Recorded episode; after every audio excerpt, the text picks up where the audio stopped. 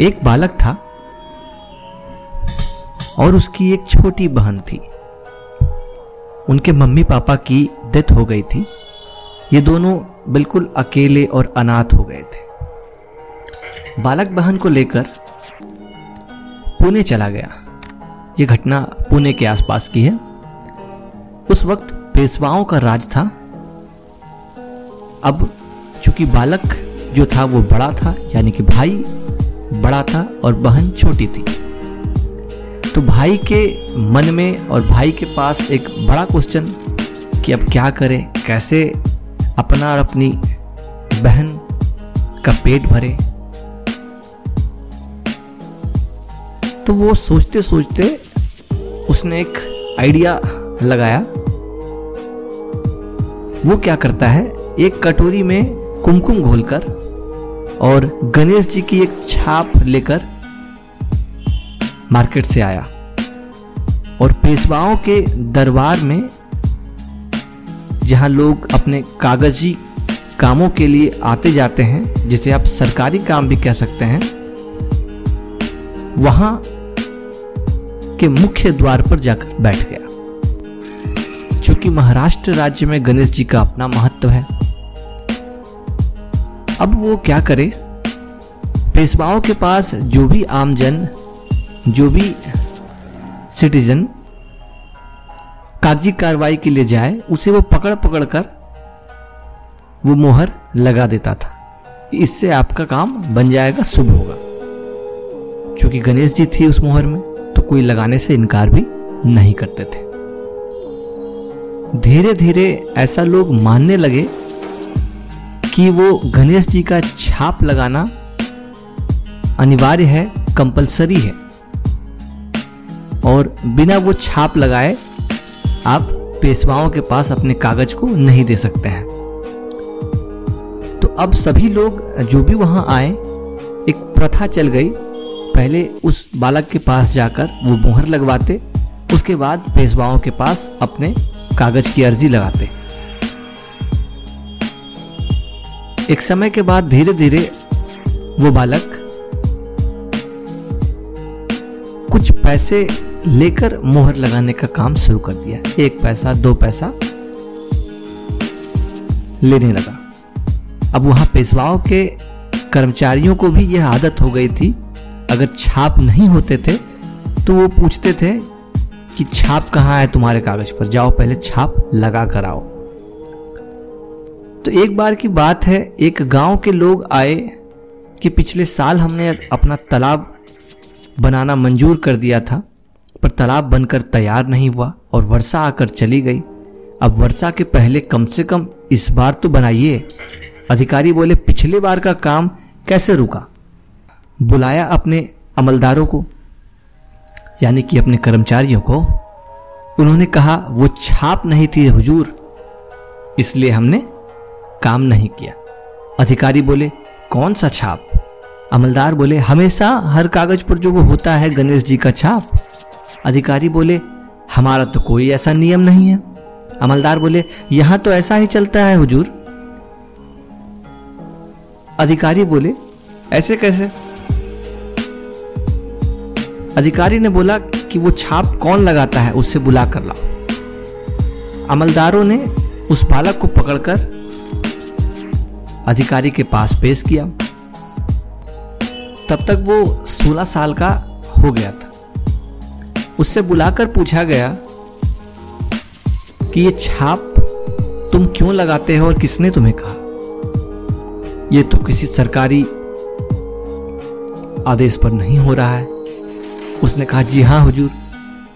मैं ये छाप की एक मुद्रा बनाया हुआ हूँ और उसमें मैंने गोमा गणेश पितली दरवाज़ा लिखा है। यह इसलिए लिखा है क्योंकि जो हाँ कचहरी है, वहाँ एक पीतल का द्वार है और वहीं मैं बैठता हूँ। इसलिए मैंने उस छाप पर गोमा गणेश पितली दरवाज़ा ऐसा लिखवाया है। पेशवा ने कहा, हमारे राज्य में भ्रष्टाचार, करप्शन बिल्कुल नहीं चलेगा और हम भ्रष्टाचार को एकदम बंद कर देंगे और बहुत कड़ी से कड़ी सजा मिलेगी। उस लड़के ने कहा, ठीक है हुजूर, आपकी बात तो बिल्कुल सही है।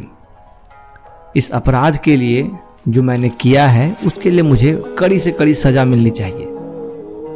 आप चाहे तो मुझे मरवा भी सकते हैं, लेकिन एक बात आप ध्यान में रखिए, आप भ्रष्टाचार कभी बंद नहीं कर सकते।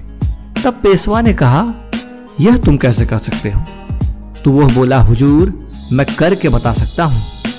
तब पेशवा ने उसको एक ऐसे जंगल में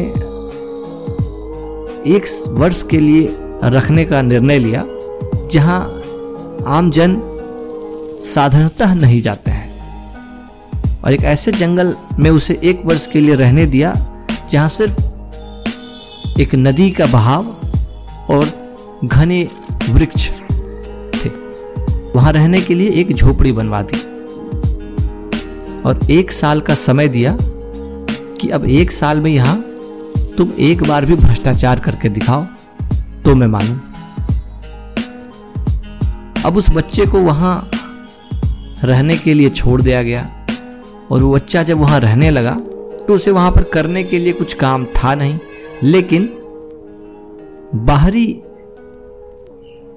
नज़ारे की अगर हम बात करें तो उसके कुटिया के बाहर जहाँ उसका घर बनाया गया था छोटा सा रहने के लिए, एक नदी थी, और उस नदी से कभी कभार मछुआरे नाव लेकर मछली पकड़ने के लिए आते जाते थे। उसके दिमाग में एक आइडिया आया, और उसने उन मछुआरों को बुलाकर कहा कि तुम सरकारी काम में बाधा डाल रहे हो। मछुआरे ने कहा, हुजूर, हमसे क्या गलती हो गई? तो मुझे यहाँ पेशवाओं ने नियुक्त किया है नदी की तरंगे गिनने के लिए। और जब तुम नाव लेकर यहाँ से आ जा रहे हो, उस वक्त तरंगों पर व्यवधान उत्पन्न हो रहा है और मुझे सरकारी काम करने में समस्या आ रही है। तो मछुआरे कहते हैं, हुजूर, ये तो हमारा रोज का काम है, अगर हम मछली नहीं पकड़ेंगे तो क्या खाएँगे? बच्चे ने कहा, देखो, ये सब मैं नहीं जानता हूँ। मुझे यहाँ पर देखो, सरकारी क्वार्टर मिला है, दो टाइम खाना भी आता है और मेरे सरकारी काम में अगर व्यवधान होगा तो तुम्हें कड़ी से कड़ी सजा हो जाएगी। तो मछुआरे सब कहे, आप ही कोई उपाय बताएँ? तो वो बच्चा कहता है कि, आपको लाइसेंस लेना पड़ेगा। तो सभी मछुआरे कहे, कैसे हुजूर, वो कहाँ मिलेगा? कितने में मिलेगा? तो बच्चे ने कहा, ज़्यादा कुछ नहीं, आपको पाँच रुपया शुल्क देकर एक लाइसेंस बनाना होगा। उसके बाद आप यहाँ से आ जा सकते हैं। तो सभी मछुआरे कहे, ठीक है हुजूर, बिल्कुल हमारा लाइसेंस बना दीजिए, ताकि हम आसानी से अपना पेट पाल सकें। तो इसी तरह से वो सभी मछुआरे से हर समय पर एक एक महीने पर लाइसेंस ले, के रुपए पैसे जमा करता गया। और ठीक छः महीने बाद पेशवा वहाँ पर मुआयना करने के लिए, देखने के लिए आए कि क्या स्थिति है, क्या सच में यहाँ भ्रष्टाचार संभव है। तो पेशवा को उस बच्चे ने एक बोरी पैसे की प्रस्तुत की और कहा, देखिए हुजूर, ये रहा मेरा भ्रष्टाचार से कमाया हुआ पैसा। तो दोस्तों, हमें इस कहानी से क्या सीख मिलती है? जब तक हम खुद नहीं चाह ले या फिर जब तक हमें एक नैतिक मूल्य आधारित एजुकेशन या शिक्षा या संस्कार नहीं मिलेंगे, तब तक हम मानव सेवा, नर सेवा, नारायण सेवा की शिक्षा नहीं देंगे। तब तक ये संभव नहीं कि हम भ्रष्टाचार, लूट, चोरी आदि को रोक सके। कहानी अगर अच्छी लगी हो तो सब्सक्राइब कर लें। आगे भी आपको इसी तरह के कई कहानी सुनने को मिलेंगे। वीडियो को लाइक करें और हमें बताएँ कमेंट में कि आपको ये कहानी कैसी लगी और आपको इस कहानी से क्या सीख मिली और आप क्या सोचते हैं। क्या सच में ऐसा संभव है कि भ्रष्टाचार कभी खत्म नहीं होगा? आप सभी का बहुत बहुत धन्यवाद।